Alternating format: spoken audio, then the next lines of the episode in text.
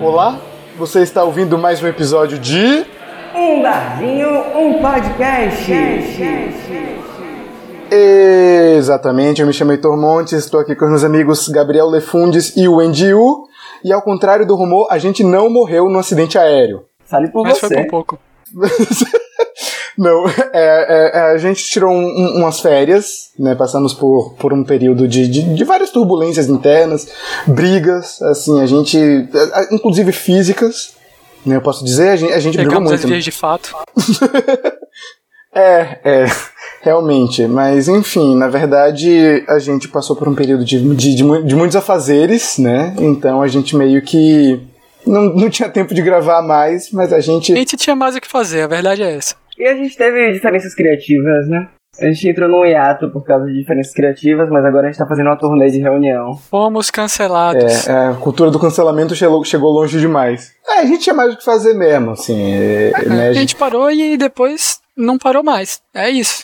A gente falou, vamos dar um tempo. Aí o tempo foi passando, e aí foi isso. Chegamos aqui. Mas agora a gente tá de volta e é pra valer. Eu apontei pra câmera, mas vocês não estão me vendo, mas é pra valer, sabe? A gente vai gravar quinzenalmente e vocês vão ter que nos engolir, já diria o Zagal. Assim, de uma forma consensual. Eu acho que é importante consentimento, porque... É importante consentimento, porque se for... Eu sabia que havia essa piada. Mas, enfim, vocês querem contar o que aconteceu com vocês nesse meio tempo ou a gente vai logo pro nosso tema porque ninguém tá interessado em saber da vida da gente? Eu acho que além de ninguém tá interessado, acho que não tem muito o que contar, porque sinceramente não aconteceu nada de interessante comigo. A gente tá no meio de uma pandemia, né, então foram 6 meses que eu passei completamente sentado, trabalhando e com dor na coluna. Como tá a coluna de vocês? Tá ruim, acho que essa é a maior novidade, assim. Enfim, meus amores, vocês querem falar um pouco mais sobre o tema de hoje, do nosso retorno triunfal? Eu acho que Gabriel geralmente é quem fala os temas, né? Eu falo o nome, você fala a introdução e ele fala o tema. Essa foi a dinâmica que a gente estabeleceu subconscientemente aí. Cara, o tema, a gente estava parando para pensar que a gente estava falando muito sobre política nas coisas e a gente sempre falava, terror e política, memes e política, e metade dos episódios é alguma coisa e política. Aí a gente resolveu fazer um episódio que é meio que tipo política e política. É um megazord de tudo, né? É um guarda-chuva, tudo e a política. O que é a politização das coisas, o que não é a politização das coisas, e é mais ou menos isso, né? É um pouco vago, porque a gente ficou sem ideia. É isso. A gente tá tentando pegar o ritmo. Não, mentira, o tema é legal. Já faz algum tempo, na época que... Antes do Black Lives Matter, quando o Colin Kaepernick começou a se ajoelhar no hino na NFL, futebol americano para os íntimos, teve um textão do Thiago Leifert dizendo...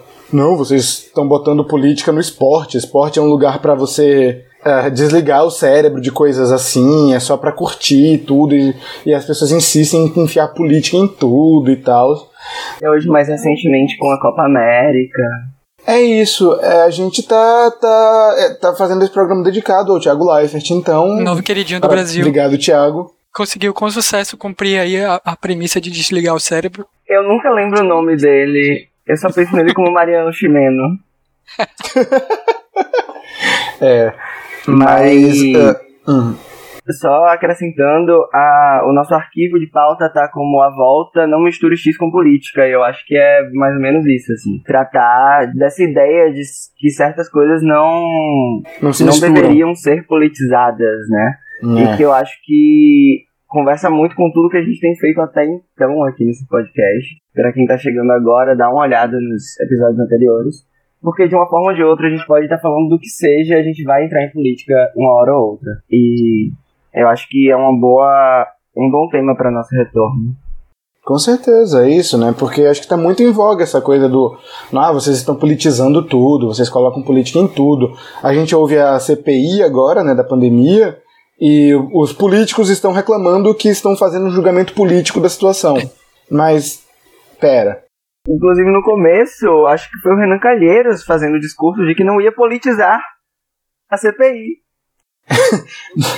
A comissão parlamentar de inquérito, sendo os parlamentares políticos, é. Então, acho que a antipolítica já chegou longe demais, né? Peraí, vocês estão dizendo que político tá fazendo política? Esse é o grande problema do Brasil hoje, entendeu? Que os políticos insistem em fazer política. E quem não é político também insiste em fazer política. Ah, isso é pior ainda. É, eu acho que, tipo, existe uma demonização da política, especialmente aqui no Brasil, mas assim, por todo o histórico negativo que a palavra traz, parece que assim, não, política não se discute, política é chato, política sabe, político é tudo igual, tanto que Bolsonaro foi eleito nessa coisa da antipolítica, sendo que ele foi deputado por quase 30 anos. Mas sendo justo, ele quase não era deputado enquanto era deputado. É verdade, é verdade. Mas eu acho que... Não pode dizer que ele era um político profissional, porque ele não era profissional. Né? Mas ele... A politização virou uma coisa tóxica. Então, quando a gente pensa de um politizar esporte, sendo que políticos politizam o esporte desde sempre, o esporte é usado, né? Para meios políticos. E assim, desde... Como eu disse, assim... A Olimpíada de 1936 foi em Berlim, para que Hitler pudesse provar a superioridade ariana, sabe? Então... Não deu muito certo pra ele. É, não. Né? É horrível você fazer uma festa com um propósito e chega, sabe? É horrível. De Hitler, nas Olimpíadas até Bolsonaro na Copa América, geralmente não dá certo esse rolê, cara. Deu certo na ditadura militar, né? O tricampeonato. Sim, sim, sim. Na própria Argentina também. A Argentina sediou a Copa de 78 no auge da ditadura, foi campeã e tudo. É. De uma forma bem esquisita também. Mas, então, desde sempre. E assim, os políticos usam o esporte, mas quando a gente vai tratar o esporte de uma forma política... Ai, meu Deus. Quando os atletas, por exemplo, se posicionam politicamente... não, vocês estão matando a diversão, o esporte é diversão. Eu acho que esse é um dos maiores problemas desse rolê de política e esporte, é que os atletas ficam meio que na posição de refém, em que viram um grande tabu eles se posicionarem. Tanto que a gente tem aqui no Brasil referências muito claras de atletas que se posicionaram e tomaram uma posição firme, porque os outros ou são silenciados ou só... tipo, preferem ficar na deles mesmo pra sempre e seguir o baba pra não prejudicar a carreira. Que é uma coisa que acontece, tipo, a carreira de quem se posiciona sofre muito. Mas você tem aí algumas exceções que são muito fodas também, né? De claro, atletas claro, que não calam a boca. Não calam a boca? Foda. Não param de falar. O Neymar, por exemplo, eu não aguento mais.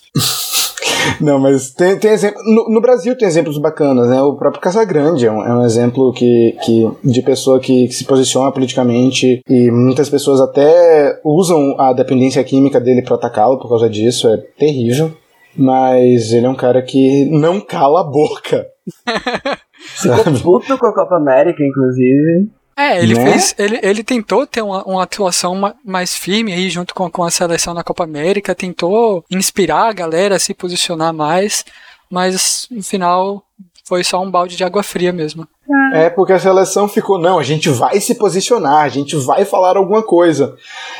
E foi tipo um post no Instagram falando, eu não recuso a seleção. Eles só queriam que o brother da CBF caísse. Então, sim. Foda-se, o cara caiu e aí eles jogaram. Foi um negócio muito bizarro, tipo, não, depois de terça-feira a gente vai se posicionar. Então, tipo, foi criado todo um hype pra uma nota de repúdio muito morna e muito triste, muito triste. Mas assim, nos Estados Unidos eu vejo uma politização maior dos atletas, né? Acho que talvez pela própria cultura política, especialmente da comunidade negra, né? Que é uma comunidade que sempre se revoltou mais, e agora, por exemplo, com Black Lives Matter, o LeBron James, por exemplo, virou um grande, assim, uma pessoa que sempre se posiciona. A Liga de Basquete, ano passado, quando houve um assassinato, não foi nem o do George Floyd, foi um assassinato que aconteceu, acho que no Minnesota, que um jovem negro foi morto, eles paralisaram, não jogaram por, tipo, 2-3 dias. É uma atuação, assim, sabe? E aqui no Brasil, infelizmente, a maioria dos atletas são bolsonaristas, né? Pesado. Será? O principal jogador do meu time, o Sport Clube Bahia, se posicionou a favor do Bolsonaro em 2018. Desde então eu tenho um pouco de bode com ele. Desculpa, Gilberto, você que faz gol pra caralho. Apesar da posição do clube ser, tipo, semi-abertamente anti-bolsonarista, né? É, o Bahia é o time mais progressista, eu acho, do Brasil. Isso é uma coisa que eu ia questionar, assim. Eu não sei até que ponto a maioria dos atletas de fato é bolsonarista. Porque eu acho que tem uma relação muito forte, por exemplo, de atuação política de torcidas organizadas. E a maior parte dos atletas, talvez tirando o futebol, depende de políticas públicas, incentivos governamentais para atuarem. E o bolsonarismo só faz destruir todos esses incentivos, né? É. Eu concordo com o Dick, tipo, talvez a maioria dos atletas não seja de fato, mas acho que a gente tem essa impressão porque a maioria dos atletas high profile é, tipo, bem abertamente, sabe? Então, tipo, os atletas que as pessoas seguem mais ou conhecem mais, quase todos, pelo menos falando do futebol, a nível de seleção brasileira e etc, são bolsonaristas, são muito escrotos nessa geração que a gente tá agora. Mas a gente tem a Leila do vôlei na CPI. Não, né? Assim, muito melhor do que, por exemplo, a Fernanda Venturini do vôlei. Verdade. Ou a Hortência do basquete. Do basquete. Não, não é a Hortência do basquete, não, é a Ana Paula do vôlei. Ana Paula do vôlei. Sim. Que é bolsonarista. É, tem o Nelson Piquet da Fórmula 1 também, mega bolsonarista. Nossa, sim. Mas o Raí é de esquerda. O Raí é de esquerda. A gente vai fazer agora uma listinha de quem seguir no esporte. Obrigado, Leila do vôlei. O Pelé é... O Pelé é o Edson. Ele não tem lado. É. Eu vi uma propaganda que o Pelé fez com o Mark Zuckerberg pro WhatsApp aqui no Brasil, e eu tenho certeza que o Pelé morreu e estavam fazendo um rolê meio morto muito louco com ele, sabe? Porque ele mal se mexia e não era de um jeito natural. Que horror! Mas ele tá com a saúde meio bugada também, já tem 30 anos também, mas enfim. Isso sendo que do lado dele tava o Mark Zuckerberg, que não é tipo uma figura que você olha e diz, nossa, que pessoa vivaz. Enfim, é um reptiliano. Assim, a pessoa que mais é evidente que é um reptiliano é claramente o Mark Zuckerberg. Desculpa, ele ali não é um ser humano. A pele dele é estranha. Eu acho que a gente já falou sobre isso em algum episódio. Provável, em todos, basicamente. Quando a gente tem a oportunidade de falar mal do Zuckerberg, a gente fala. Eu acho que foi no primeiro episódio sobre teoria da conspiração. Checa lá pra ver se a gente falou sobre isso. Ou no episódio 3 sobre bilionários também. Ou em todos os outros. Ouçam todos os episódios, por favor. Agora no YouTube. Acho que faltou falar do Fórmula 1ista. Qual? O Fórmula 1ista. Ah, o Hamilton, isso. O Hamilton, isso. Esqueci o nome dele, por um momento. A Fórmula 1, assim, existem esportes extremamente elitistas, né? Então, enquanto o futebol e tudo são esportes mais... voltados, né, assim, pras camadas mais pobres, todo mundo pode pegar uma bola e jogar. Tem esportes que, você não pode ter um carro de Fórmula 1 e correr, né? É muito difícil você ter acesso a um cavalo e a martelinhos de madeira pra dar porrada em bolas no campo verde. Né, o jogar o velho polo. É isso, então, existe toda uma separação de esportes, assim, de esportes mais elitistas mesmo, assim. Você vai ver quem joga tênis no Brasil, não é quem joga futebol. E a Fórmula 1 talvez seja o esporte mais... O automobilismo, no geral, é muito elitista, porque você precisa começar desde cedo, ter um kart, viajar, muitas vezes, para fora do Brasil. E em 70 e poucos anos de Fórmula 1, só teve um piloto negro na história, né? O Lewis Hamilton, que é um cara também mega atuante.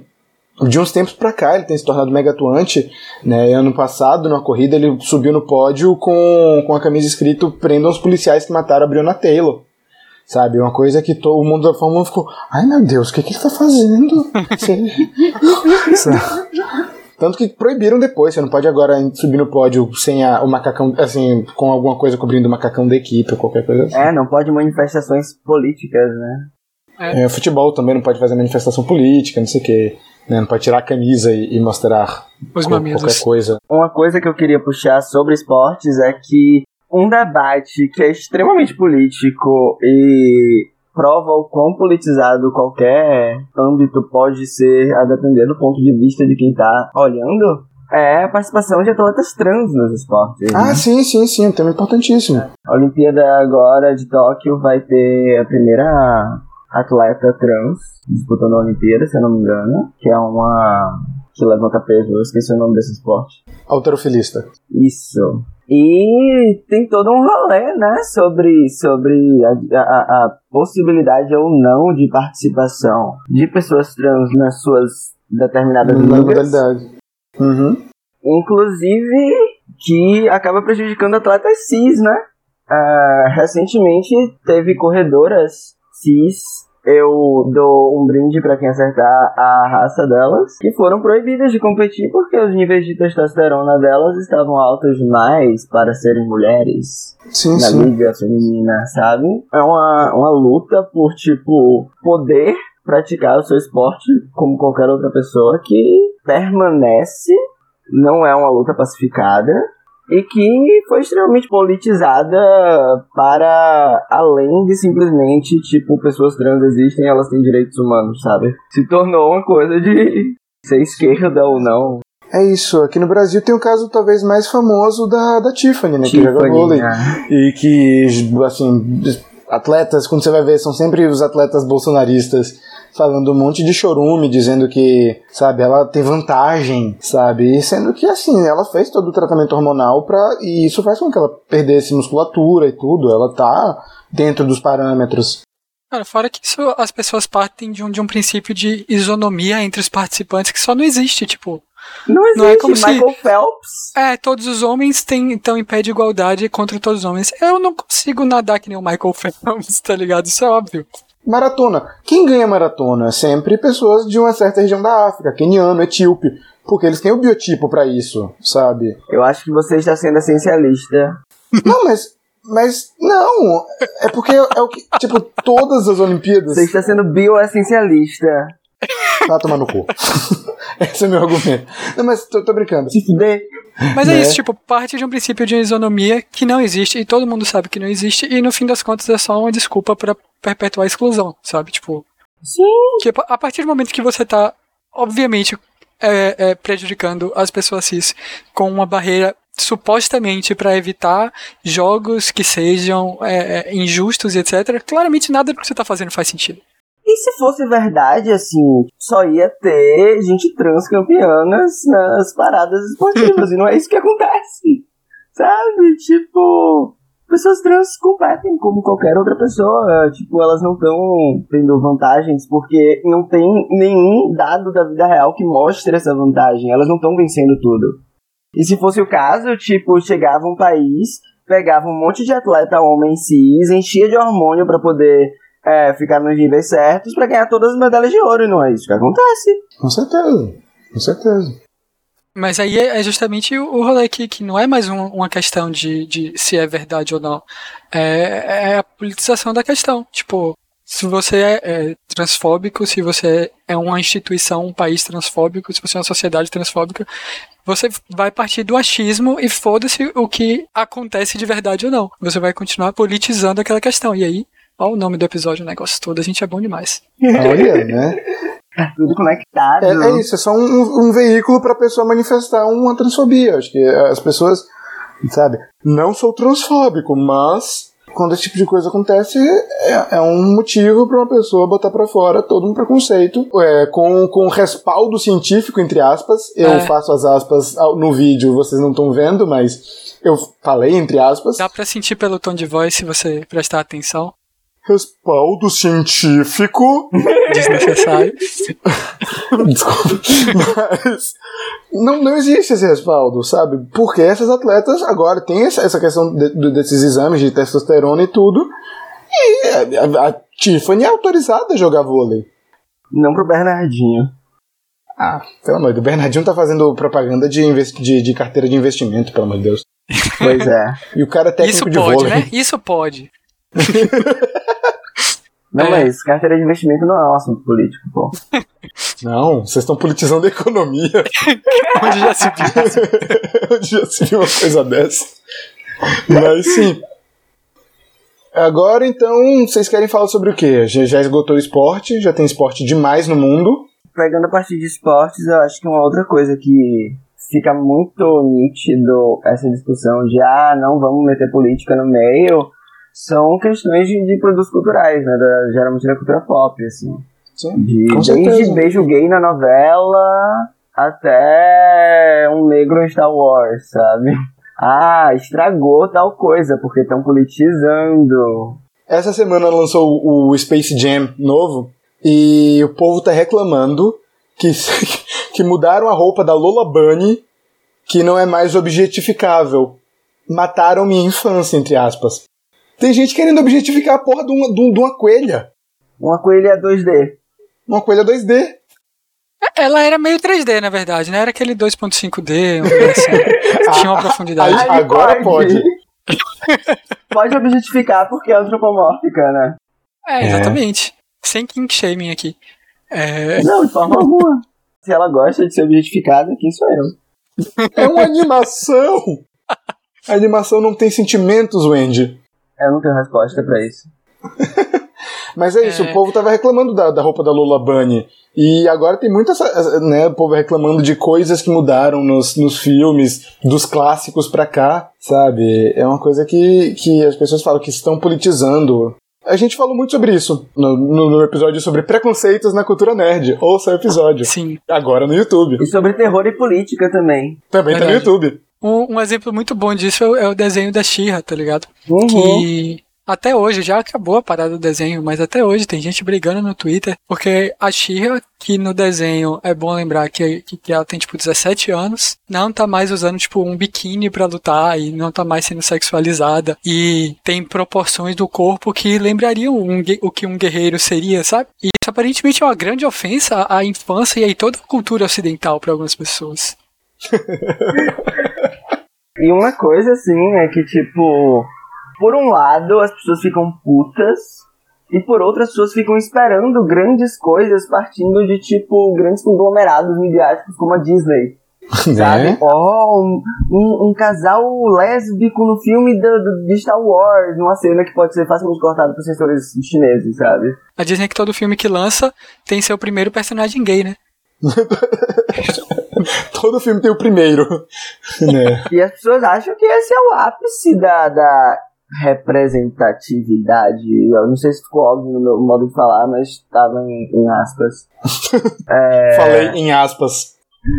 Mas, tipo, como se o limite final da disputa política fosse conseguir espaço na representação por grandes conglomerados midiáticos, sabe? Quando se foda-se a Disney, tá ligado? Foda-se a Disney, tanto pra galera que não quer viado em Star Wars, quanto pra galera que quer também. Que também quer, foda-se a Disney pra todos os sentidos. E foda-se a infância de vocês também. Acabou com minha infância. O que acabou com minha infância foi viver num mundo transfóbico, numa família transfóbica. Isso acaba com infâncias. Não a She-Ra. A She-Ra acaba com infâncias. Mentira, ela não acaba. A She-Ra que por definição já era um rolê problemático, porque ela era tipo o He-Man só que mulher. E era aqueles desenhos que nem se mexia, mas piscava o olho. Aqueles desenhos desanimados da década de 80, começo da década de 90. Desenho desanimado. Dava muita agonia a piscada de olho que demorava 5 segundos, tipo. Mas isso tá em diversos outros âmbitos. Não só nessa cultura nerd da qual a gente falou em outro episódio, que tá no YouTube. Mas pra coisas simples, assim, tipo personagens em novelas, ou até, tipo, a forma como as pessoas se comportam na parada LGBT, tá ligado? Tipo a parada de algum estado que censurou Linda Quebrada por uma tentativa de ser apresentável pros héteros, tá ligado? Como é que você vai ser uma pessoa trans, travesti, e você não vai politizar a sua identidade? É uma disputa política, graças a Deus. É meio que um rolê que todo mundo pode politizar, menos você, né? É! Com certeza. É a imposição de uma estética, que é, assim, hoje em dia... ser LGBT, você pode ser LGBT e ser governador do Rio Grande do Sul, mas você tem que ser um... mas tem que ser limpinho. É isso, um hétero que por acaso é gay. É, você não é um gay governador. Não. Você é um governador gay. Gostei muito da insistência dele em fazer essa distinção. É, porque o Obama não era um negro presidente. Era um presidente negro. Sendo que, tipo, pera aí, né, velho? Deixa só, se eu restar alguma dúvida, estética é política. Só pra deixar claro, cultura é política. As disputas políticas da vida cotidiana se dão nesses âmbitos. Se dão no âmbito da estética, se dão no âmbito da cultura. Não há dúvidas quanto a isso pra mim, sabe? Então... total. Acho que A cultura tem uma parte muito grande na nossa existência, que eu acho que muito assim, do que a gente é, a gente recebe através da cultura. Eu acho que, como você falou, a questão da representatividade não pode se encerrar em si própria se a gente não pensar o macro, sabe? Ah, a gente pensar que... O que adianta ter um governador gay, se ele não é um gay governador, sabe? Sim, é isso. Eu acho que é uma representatividade infértil, acho que... Eu esqueci qual seria a melhor palavra, mas é uma representatividade... Com certeza não era essa. Eu sei, mas... que se encerra em si própria e não importa pra quase ninguém, sabe? Oh, que legal. Essa ideia de representatividade é completamente uma captura neoliberal da disputa política. É neoliberal. O problema é que isso aí, tipo, ao mesmo tempo que é vazio, alimenta o discurso do outro lado de a guerra cultural, é o marxismo cultural, estão querendo transformar nossas crianças em não sei, mas é isso. Sabe, tipo, até a representatividade vazia é usada como uma arma pelo outro lado pra atrasar a luta, sabe? Como assim eu sou homofóbico? Eu votei no Eduardo Leite. Pois é. Só pra deixar claro, assim, quando eu tô falando de cultura, eu tô me referindo no sentido mais amplo possível. Esporte é cultura, religião é cultura, sabe? É os nossos modos compartilhados de viver a vida cotidiana. Tudo isso é político. O modo como a gente vive, a gente está o tempo inteiro disputando projeto de vida. A gente está o tempo inteiro disputando qual é o mundo no qual a gente quer viver. E tudo isso é política, sabe? A gente tem que fazer a diferenciação entre a política institucional, e aí eu até entendo as pessoas serem antipolíticas, porque, de fato, há um desgaste com essa democracia representativa, há um desgaste com o Estado liberal, há um desgaste com essa ideia da política profissional, mas é impossível você lidar com essas coisas, as coisas que a gente está se referindo aqui, de uma maneira que não seja política. Porque até você ignorar o fato de que é político, é político. É o famoso centrismo. É isso, quando você ignora, você mantém um status quo atual que desfavorece muita gente. É você tá dizendo que pra você tá tudo bem. É exato. Isso, assim, se você diz eu não gosto de política, é porque você acha que o que tá aqui tá bom, e não tá, pra maioria das pessoas, sabe? Então, eu acho que é isso, esse estado de negação da política, de você dar o ouro pro bandido. Eu não sei mais o que eu ia falar, eu tô confuso. É manter as estruturas de poder do jeito que elas estão, tá ligado? Ah, eu quero desligar meu cérebro pra assistir o esporte. Você pode desligar seu cérebro do assistir esporte porque você não está sofrendo com essa estrutura de poder. Ou você está e não percebe. Pra mim, talvez o mais grave aí não é nem tipo... Você pode desligar o cérebro por qualquer motivo desses que a Wendy falou, mas além disso você quer que todo mundo desligue também. Você não admite que ninguém enxergue nada além daquilo que você tá enxergando. E isso pra mim, tipo, fode tudo, tá ligado? Não é que você tem que se importar com literalmente todas as causas do planeta, mas você também não precisa ficar metendo a mão na frente dos outros. É, sim. Tipo, o seu bem-estar, o seu lazer vale mais do que, por exemplo, um cara protestando contra o racismo que ele sofre, que a comunidade dele sofre. O seu lazer vale mais que isso, Thiago Leifert? Tipo, se essa politização incomoda você de aproveitar, de usufruir o seu lazer, o problema é você, cara. É. O problema é você, tipo... Isso não tem o porquê de te incomodar. A não ser o fato de que te lembra que essas coisas existem. E você não quer lembrar. Porque você tem o privilégio de não precisar lembrar. Mas assim, pessoal, vocês falaram sobre umas coisas assim, mas vocês sabem que, por exemplo, religião é algo sagrado, não se mistura com o que é terreno. Então não se mistura com política. É, acho que é aquele ditado que a gente ouvia muito quando era criança, de que política, futebol e religião não se discute. Não pode se discutir. Vai dizer que a religião se mistura com política? Aqui no Brasil? Afinal de contas, a gente está num estado laico, não é mesmo? Eu tô tentando manter a ironia, mas é difícil, né? Quando 90% dos candidatos da eleição é pastor não sei quem, irmão não sei quem. Não, isso só me lembra aquele vídeo de campanha do Ciro Gomes, com a Bíblia na mão, dizendo que esse livro não contradizesse com a Constituição na outra mão. Caralho, Ciro Gomes tá atirando pra tudo pelado, mano. Tá muito engraçado. Com certeza. Daqui a pouco ele vai fazer um vídeo voltado ao público gamer, com certeza. Ciro Games. Eu acho que a gente não devia entrar em Ciro Gomes, porque a galera da florzinha vai vir... Vai atacar a gente. Ninguém nem ouve a gente, mas na verdade talvez seja uma boa estratégia pra alguém começar a ouvir a gente, gerar uma certa polêmica, um engajamento. Mas falando sério, assim, a gente tem uma bancada na Bíblia, né, gente? A gente tem, tipo, evangélicos neopentecostais manipulando a direção política, das políticas públicas do país. O presidente falou que iria colocar como ministro do Supremo um cara terrivelmente evangélico, ou seja... Foda-se a qualidade dele, ele tem que ser eu gosto do ato falho aí, que não é um cara incrivelmente evangélico. Não, é terrivelmente evangélico. Que horror! Meu Deus, como ele é evangélico. Vocês vão ver. Não, e fora que, tipo, não só agora, com essa subida ao poder dos neopentecostais, mas, tipo... Na ditadura militar, toda a coisa da teologia da libertação, que fez o Boff ser excomungado, tá ligado? Tem aquele padre, Lancelotti. Padre Júlio Lancelotti. O trabalho do padre Júlio é essencialmente político. Ele fala com pessoas excluídas pela sociedade que deveriam ser acolhidas pela religião.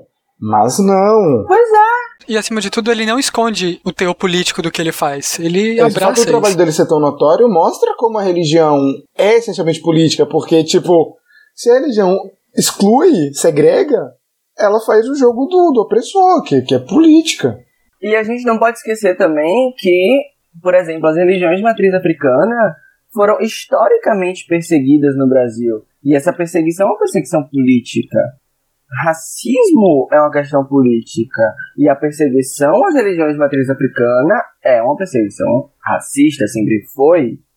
Nenhuma mãe é investigada pelo Ministério Público por batizar sua filha, mas se inicia no candomblé é outra história. Com certeza. É isso, é curioso. Eu acho que assim, é muito estranho como nossa sociedade vê o cristianismo como uma coisa natural, dada, assim, as pessoas... Padrão, é isso, você já nasce com esse selo, assim, do tipo, cristão. Então, o fato de uma coisa ser tão naturalizada, que a fuga disso é tão absurda, entre aspas, sabe, é essencialmente político, porque, tá, se eu quiser ser de uma religião de matriz africana, se eu quiser que meu filho seja, qual é o problema nisso? Ele vai, sabe, é pesado. Não, e mesmo se você pega o cristianismo como padrão, velho, Jesus... Tem como negar o quão política é a figura de Jesus? Eu achei que o Jesus era uma interjeição. O cara fala pra, tipo, amar o próximo como ama a si mesmo. O cara que fala que nunca pecou, que atira a primeira pedra. Sabe? O cara que anda com puta, com mendigo, com leproso. Quem é que abraçou o leproso além de Jesus? Ele mesmo, Che Guevara. Sabe? Isso escalou rápido. Foi dizer assim, muito rápido.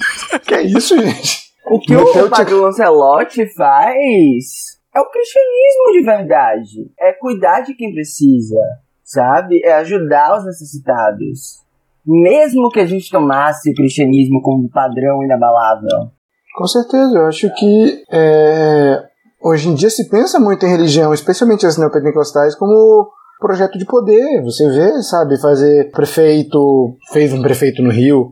Né, e fazendo, sabe, deputado, fazendo, sabe, se pensa nisso em um projeto de transformar isso, sabe, criar leis, criar coisas cada vez mais restritivas para qualquer coisa que seja fora disso. Então é um projeto muito mais de poder do que de fé, na minha concepção. Não, e tipo, primeiro, eu não acredito que tem como escapar de relações de poder, mas assim, eu acho que uma coisa muito característica de como a gente lida com a religião hoje, nessa relação de politização, é que a gente tem uma comunhão, a gente tem uma comunhão muito grande entre a política institucional e a religião organizada. Especificamente o cristianismo organizado. Quando você coloca isso como um projeto de poder, e eu concordo com você de falando que, tipo, não são coisas dissociáveis, as relações de poder nesse tipo de instituição, mas, tipo, não é nenhuma coisa que seja só intrínseca, sabe? Tipo, é subliminar a existência e tal. É um projeto de poder explícito mesmo. Tipo, a gente tem organizações muito bem estruturadas e com dinheiro para atuar e com gente capacitada atuando com o objetivo explícito de aumentar a atuação da igreja em políticas públicas, de ir suplantando a Bíblia dentro da Constituição. Sim! Nossa, nosso país foi criado numa fundação cristã completamente política. O cristianismo foi usado como desculpa pra genocídio, pô. Mais de uma vez. E assim, não é só uma questão de, tipo, defender as suas crenças, a sua fé. É questão de eliminar toda e qualquer coisa que divirja das suas crenças.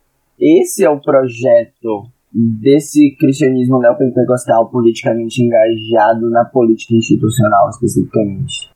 Coloca qualquer pessoa fora do que eles consideram como certo ou padrão, não como outras pessoas, mas como inimigos explícitos, assim, então, tipo, declarados. Estão em uma guerra contra a gente, contra o bem e a humanidade. A vacina é feita com célula de feto abortado. E nem a Pepsi. A gente tem um atraso enorme na pesquisa com células-tronco, por exemplo. Por uma questão religiosa? Por causa de preceitos cristãos. Isso molda as nossas políticas públicas, da política institucional, da política no sentido mais duro do termo. A própria questão do tratamento com canabidiol, né, com derivados da maconha, também é uma coisa que a indústria da maconha, como diria um certo senador cearense, é pesado, assim, é uma coisa que ajuda, sabe, salva a vida de pessoas que têm problemas de convulsões e tudo. Problemas neurológicos no geral, né? Sim. E aí, falando, tipo, relacionando isso com o que a gente estava falando desde o início, é engraçado que só é tido como politização dessa questão da religião e outras que a gente já falou aqui, quando foge da norma. Então, por exemplo, aqui no Brasil a gente trata como padrão o cristianismo e a gente só acha normal na escola, um monte de escola pegar o moleque e catequizar.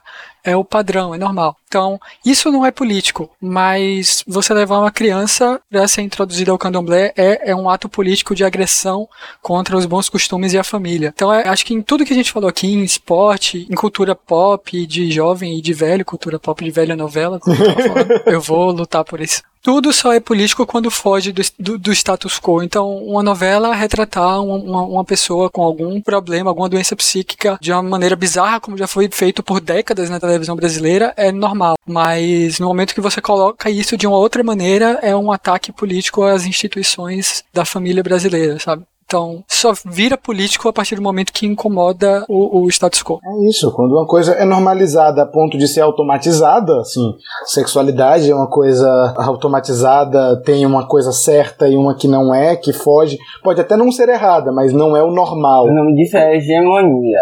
É isso, existem conceitos hegemônicos que são tão normais, assim, são tão normalizados, normatizados também na nossa sociedade, que, assim, essa coisa de transformar algo, assim, tão normal, já é político. Se você vive uma vida normalzinha, isso é porque você acredita que isso seja o certo, que não dá pra ser diferente disso. Sabe, sua aparência é essa, sua sexualidade é essa, sabe? E a gente passa muito tempo da nossa vida sem pensar no porquê disso ser normal. O modo de atuação do poder hegemônico é justamente se constituir enquanto aquilo que não se pensa sobre. Uhum. Sim. É aquilo que não é uma questão.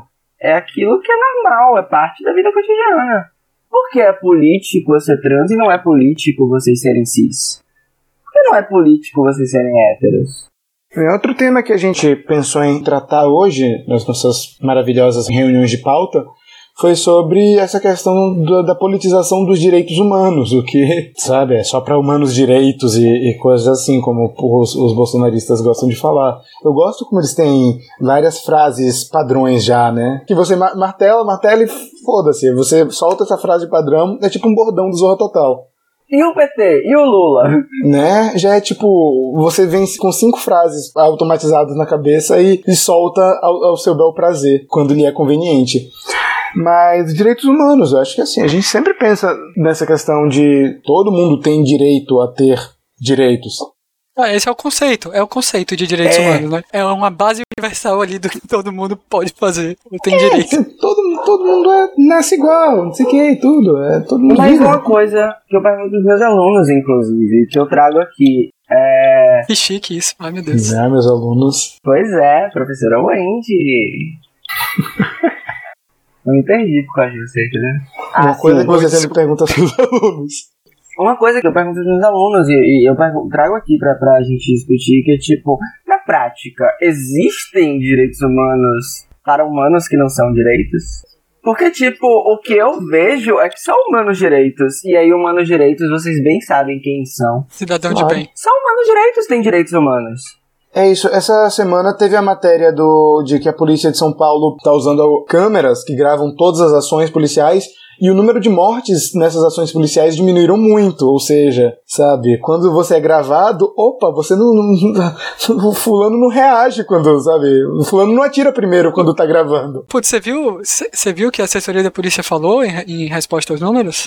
Acho que eles ficaram com vergonha porque realmente fica feio, né? O número cair tão bruscamente agora que eles estão sendo filmados. E aí eles falaram que não dá pra tomar conclusões ainda sobre esses números, porque tá muito cedo, mas que é possível que os bandidos não estejam reagindo tão violentamente agora que estão sendo filmados. Eles vão atirar, aí olham a câmera, começam a fazer placa pro Me Filma Galvão, sabe? Essas coisas assim. TikTok, sabe como é? Sorria, você está sendo filmado. Desculpa, deixa eu guardar essa arma aqui. Eu não sabia que estavam olhando. Desculpa, não sabia que estavam filmando. Falando sério, assim, o direito à vida é politizado. O que é absurdo. Porque é uma disputa política quem tem direito a viver na sociedade. Algumas pessoas têm a sua vida garantida desde que elas nascem. Outras pessoas precisam lutar para viver, sabe? O direito à moradia é uma coisa politizada. Ah, não, porque Boulos vai invadir a sua casa, sabe? O direito à moradia, o direito a ter o que comer é politizado. É um direito básico de você ter o mínimo necessário para você sobreviver. E as pessoas tratam como se fosse preguiça ou falta de correr atrás, e as pessoas não percebem que esse enquadramento que elas dão de ser preguiça ou falta de correr atrás ou vai trabalhar vagabundo é político também, é uma escolha política, sabe? É você dizer, olha, tem pessoas que merecem viver, tem pessoas que não merecem. E essa sua escolha é política, cara. É isso, é meio paradoxal, porque a galera que defende isso como verdade, de tipo, a pessoa não tem o que comer, onde morar, é porque não correu atrás, é a galera da meritocracia e do liberalismo, de que todo mundo que quiser consegue. E aí, tipo, é real mesmo que todo mundo que tá nessa situação é só porque não quer? Sabe? É meio... Eu não consigo entender os saltos mentais que as pessoas têm que dar pra achar que realmente, tipo, as pessoas estão mais confortáveis daquele jeito, que nem uma tal de primeira-dama do governo de São Paulo, que acha ruim você dar comida pras pessoas que estão em necessidade, sabe? Como assim? O marido dela deu farinata. A gente volta pra religião aí, porque teve campanha aqui da Igreja Nossa Senhora da Luz, aqui em Salvador, no bairro da Pituba, contra a esmola. Teve campanha da Igreja Católica contra dar esmola. Porque quando Jesus multiplicou o pão, ele tava, assim, multiplicando no sentido de fazer render, né? Fazer render o investimento.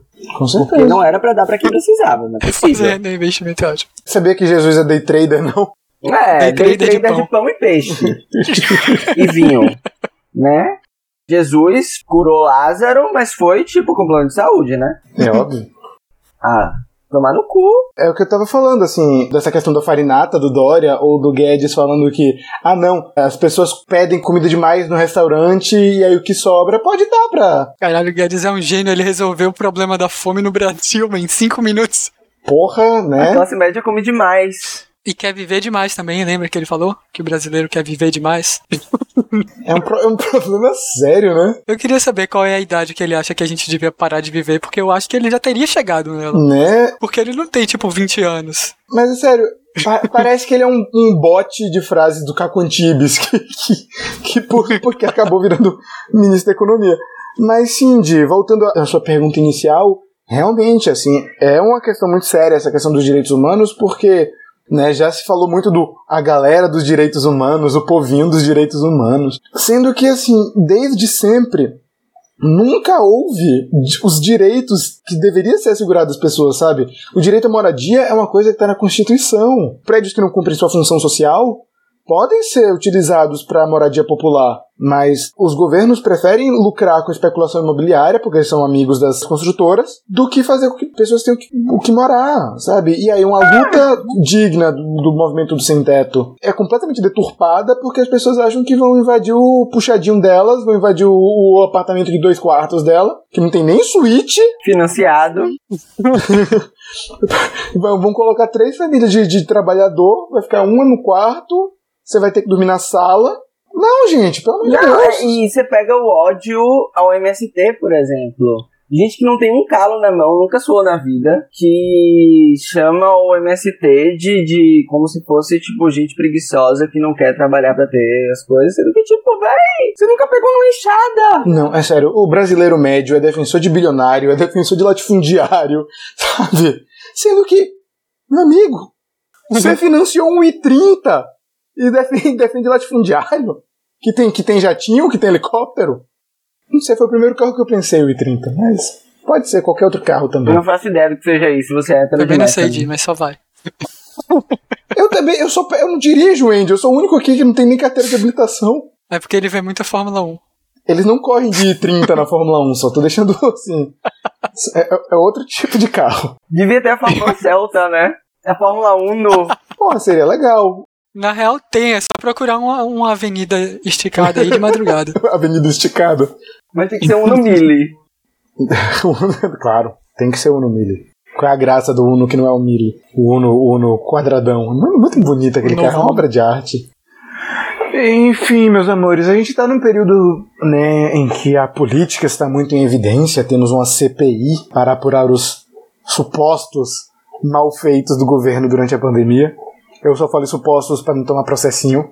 Mas... no dia que a gente tiver visibilidade suficiente pra correr risco de processo, eu vou ficar muito feliz. Tudo que eu queria. Imagina, ser grande o suficiente pra ser processado. Mas sim, e as pessoas estão achando que não pode politizar uma CPI, não pode politizar a pandemia. Mas, gente, sabe? Não pode politizar a política? Ah, não. A gente chegou num nível do discurso da antipolítica que até a política não pode mais ser política.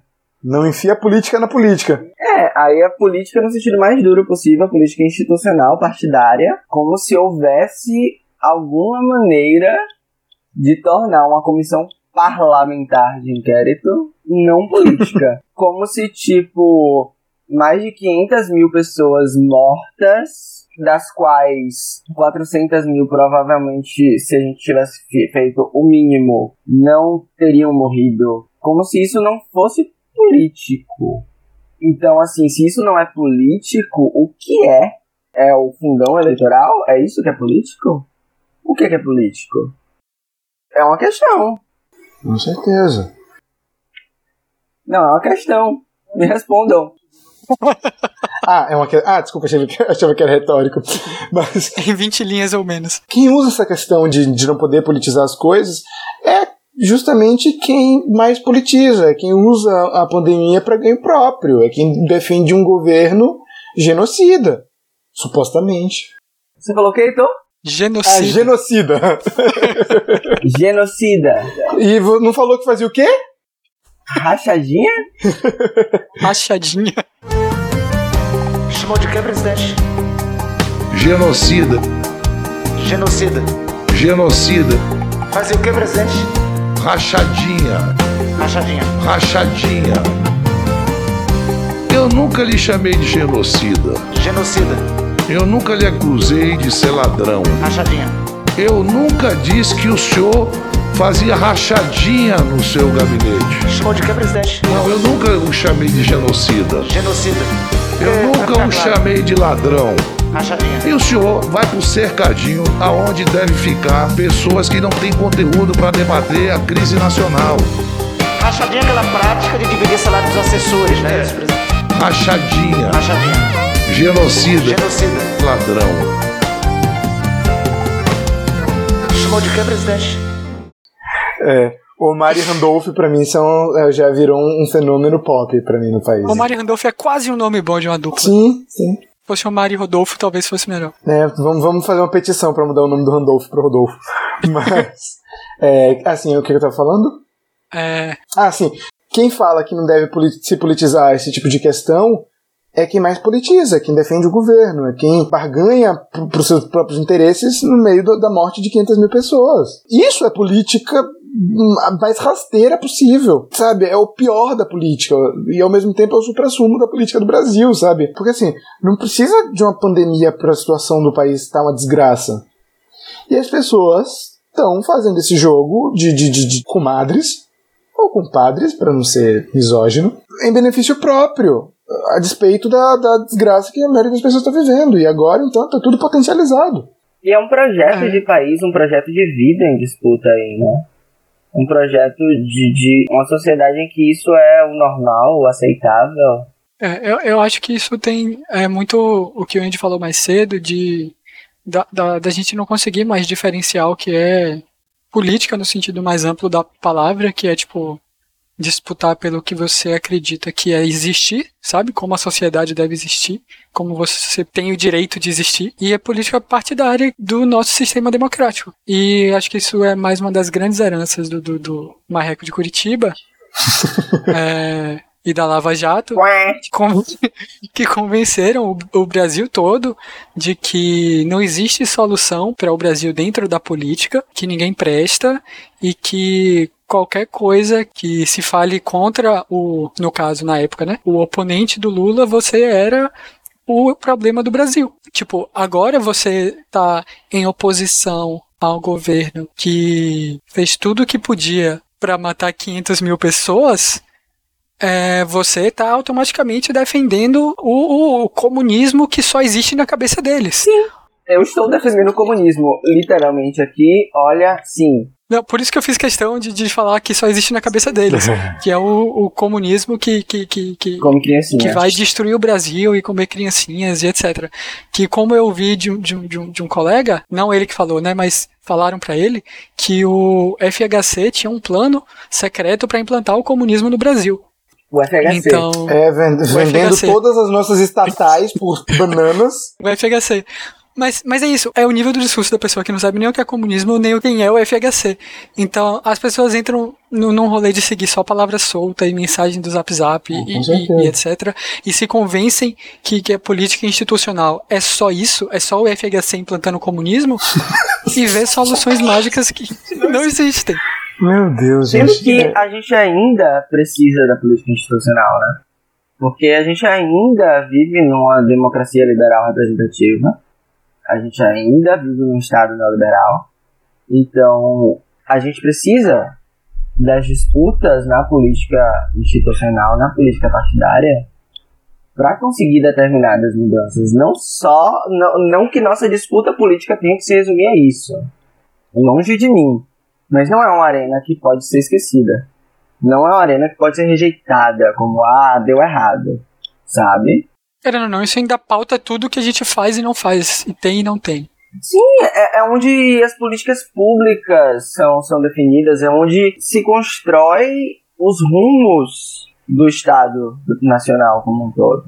É onde a gente decide se vai ou não comprar imunizante para a maior pandemia do século. Exato, é onde a gente decide que a gente vai comprar cloroquina. Quando se nega a política institucional, acontece o que aconteceu em 2018. Um monte de riquinho que dizia que não era político, muitos eram, mas, sabe, um monte de milionário que falava, não sou político, ganhando a eleição, e deu no que deu. E isso se reflete, inclusive, em coisas tipo manifestação de rua, que aí, é suprapartidária, estão tentando cooptar as manifestações com bandeira da CUT do PCdoB, ou do PSOL, do PT.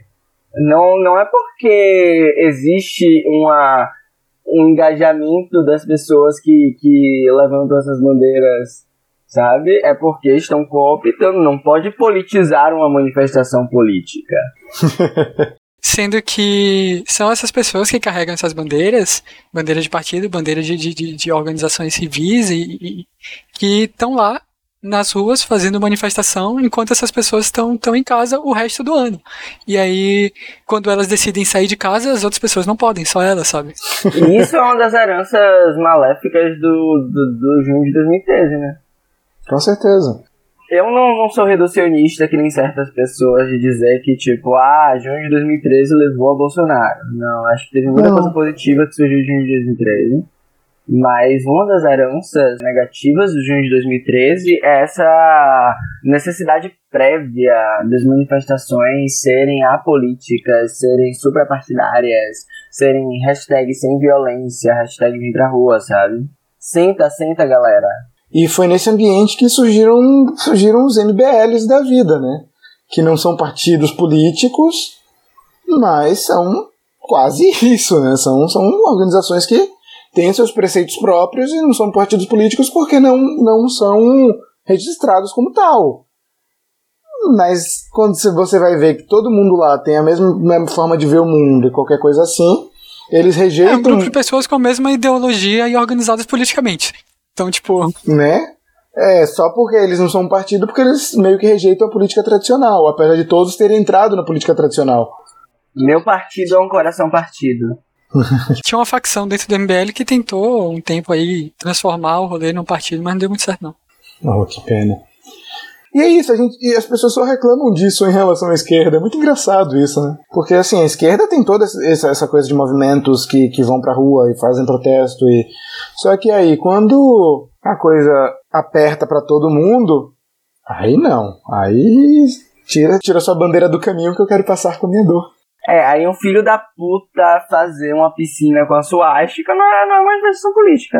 É, ele cobriu depois, você viu? Ele cobriu os cantos, ficou só um... É, ele fez um quadrado. Fazer um sinal de supremacista branco em público não é político, né? Não, que é isso, Dia. Ele só mandou o cara tomar no cu. Os 300 pelo Brasil. 300 pelo Brasil é um dos movimentos fracassados mais engraçados, assim. É. Trágicos, sem dúvidas, mas engraçados pra mim desses últimos anos. É tragicômico, né? É. A Sarah Winter como personagem, assim, é muito engraçado. A extremista Sarah Geronini? Ela mesma. Mas isso que Heitor falou da tira sua bandeira do caminho que eu quero passar com a minha dor, acho que acontece porque, como você falou, tipo, a esquerda historicamente é quem tem uma história de luta de ruas e uma cultura de luta de ruas mais forte, e isso incomoda esse pessoal porque quando eles vão pra rua, eles enxergam isso como uma concessão, quase um favor que eles estão fazendo à esquerda de estar, tipo, lutando com eles ou por eles ali naquela causa. E então eles não vão admitir que eles sejam associados à esquerda. É uma ajuda pontual que eles estão fazendo porque interessa a eles. E qualquer coisa além disso, eles não querem. Não tem se misture com essa gentalha. É que nem a gente virar fã de Renan Calheiros e Omar Aziz, né? Exatamente. Renan nem tanto. O Renan tá meio bosta, mas o Omar... É porque o Omar tem bons bordões. E é isso que conquista o público. Chapéu de otário e marreta é meu favorito. Ele adora falar que jabuti não sobe em árvore. Eu ainda não entendi isso, mas tudo bem. Porque ele usa em várias situações. Acho que às vezes o propósito é confundir mesmo, porque aí o Marco Rogério não sabe o que falar e cala a boca. O meu sonho é que o Marco Rogério cale a boca. Ele não cala, nunca. Aliás, queria perguntar pro nosso público de Rondônia por quê. E com certeza temos. Vai que, né? Mas, sim, meus amores, acredito que já enfiamos política em um monte de coisa hoje, né? Vocês querem enfiar política em mais algum lugar aí? Eu não vou cair nessa arapuca. Eu enfio política em tudo que eu posso, sempre. Sempre que eu tenho uma oportunidade, eu enfio política. Importante, Wendy, mas enfie política com responsabilidade. Enfie política com moderação. Enfim, meus amores, é isso, voltamos. Quinzenalmente, vocês poderão ouvir nossas pílulas de sabedoria. Pílulas. E agora no YouTube. E então eu fico feliz aí de voltar para conversar com Di, com Lefundes, que são duas pessoas que eu tolero. E é isso. Obrigado por ouvir a gente. Alguém tem algum recadinho final aí? Eu queria só deixar claro que, mais uma vez, a moral da história é você achar que não está politizando determinadas coisas é um privilégio político seu. E pense sobre isso. Profundo. Beijos. Um beijo, meus amores. Até a próxima. Beijo, galera. Tchau. Grande abraço.